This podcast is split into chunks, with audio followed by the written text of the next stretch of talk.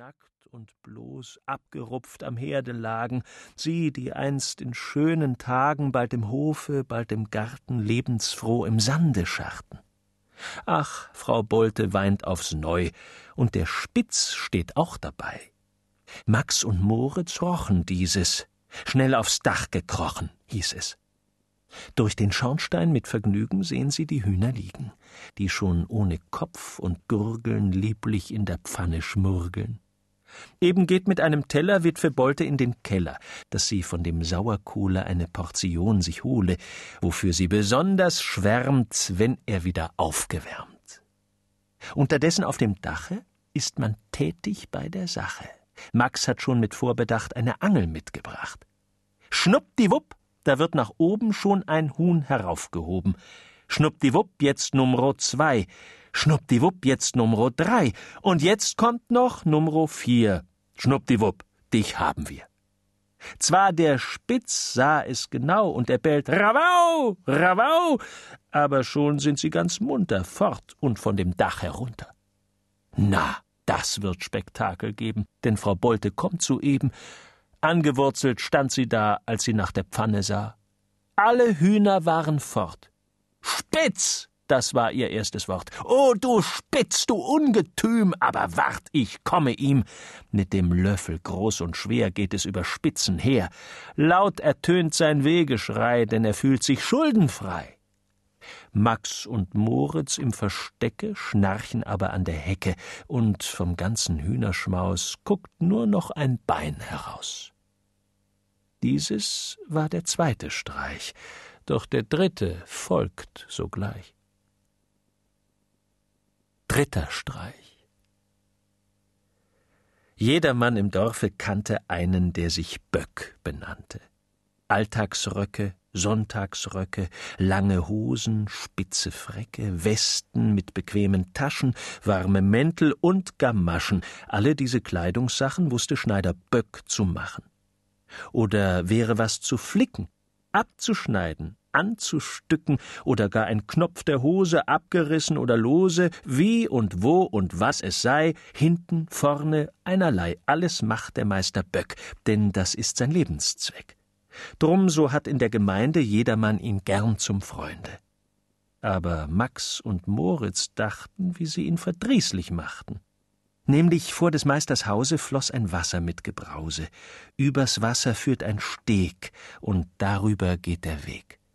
Max und Moritz, gar nicht träge, sägen heimlich mit der Säge, Ritze, Ratze voller Tücke in die Brücke eine Lücke. Als nun diese Tat vorbei, hört man plötzlich ein Geschrei. He, heraus, du Ziegenböck! Schneider, Schneider, meck, meck, meck!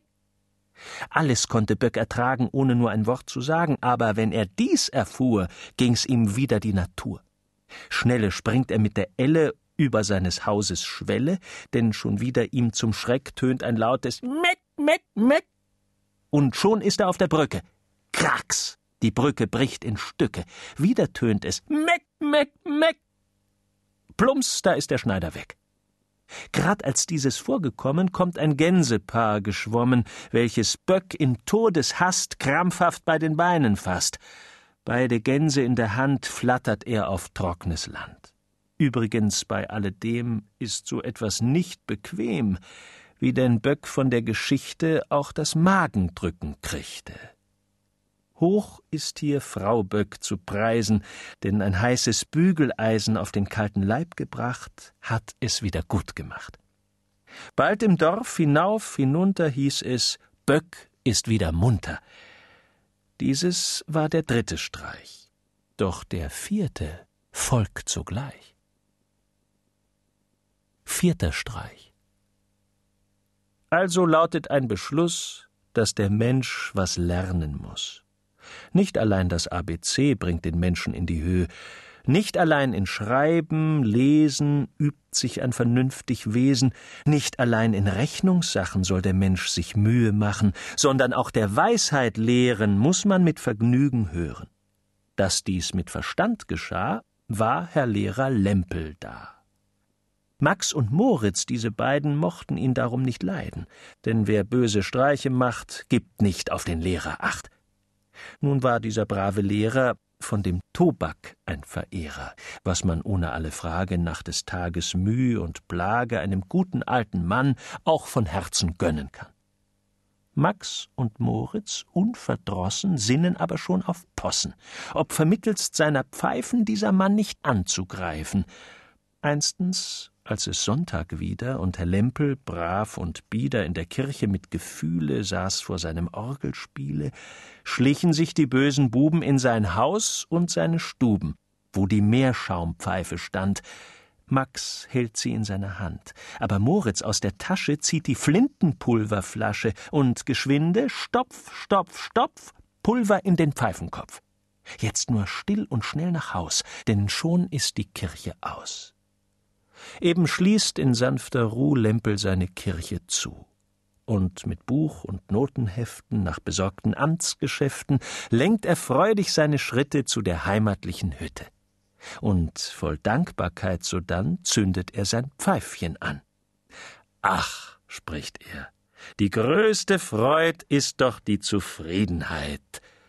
Rums da geht die Pfeife los mit Getöse schrecklich groß, Kaffeetopf und Wasserglas, Tobaksdose, Tintenfass, Ofen, Tisch und Sorgensitz, alles fliegt im Pulverblitz.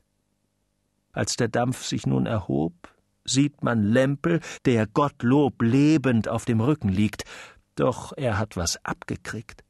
Nase, Hand, Gesicht und Ohren sind so schwarz als wie die Mohren und des Haares letzter Schopf ist verbrannt bis auf den Kopf. Wer soll nun die Kinder lehren und die Wissenschaft vermehren? Wer soll nun für Lempel leiten seine Amtestätigkeiten?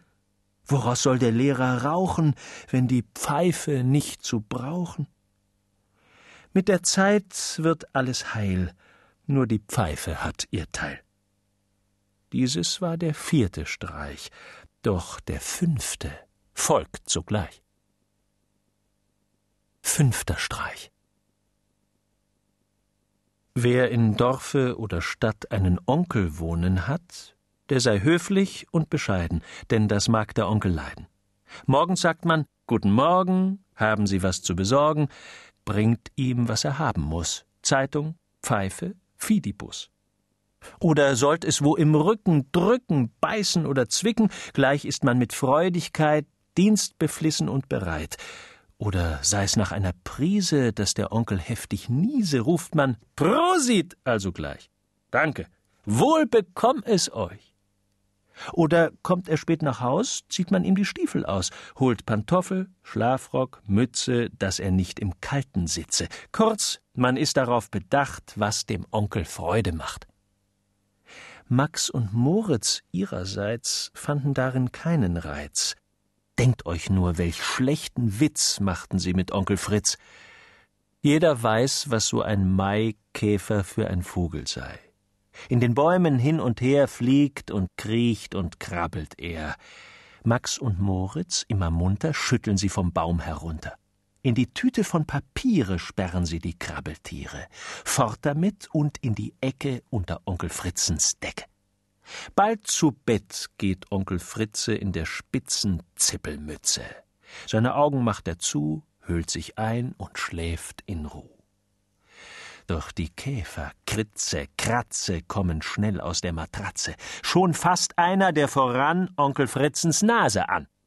Bau! schreit er. Was ist das hier? Und erfasst das Ungetier. Und den Onkel voller Grausen sieht man aus dem Bette sausen. Autsch! Schon wieder hat er einen im Genicke, an den Beinen. Hin und her und rundherum kriecht es, fliegt es mit Gebrumm. Onkel Fritz in dieser Not haut und trampelt alles tot. Guckste wohl, jetzt ist's vorbei mit der Käferkrabelei. Onkel Fritz hat wieder Ruh und macht seine Augen zu. Dieses war der fünfte Streich, doch der sechste folgt sogleich. Sechster Streich. In der schönen Osterzeit, wenn die frommen Bäckersleut viele süße Zuckersachen backen und zurechte machen, wünschten Max und Moritz auch sich so etwas zum Gebrauch. Doch der Bäcker mit Bedacht hat das Backhaus zugemacht. Also will hier einer stehlen, muss er durch den Schlot sich quälen. Ratsch, Da kommen die zwei Knaben durch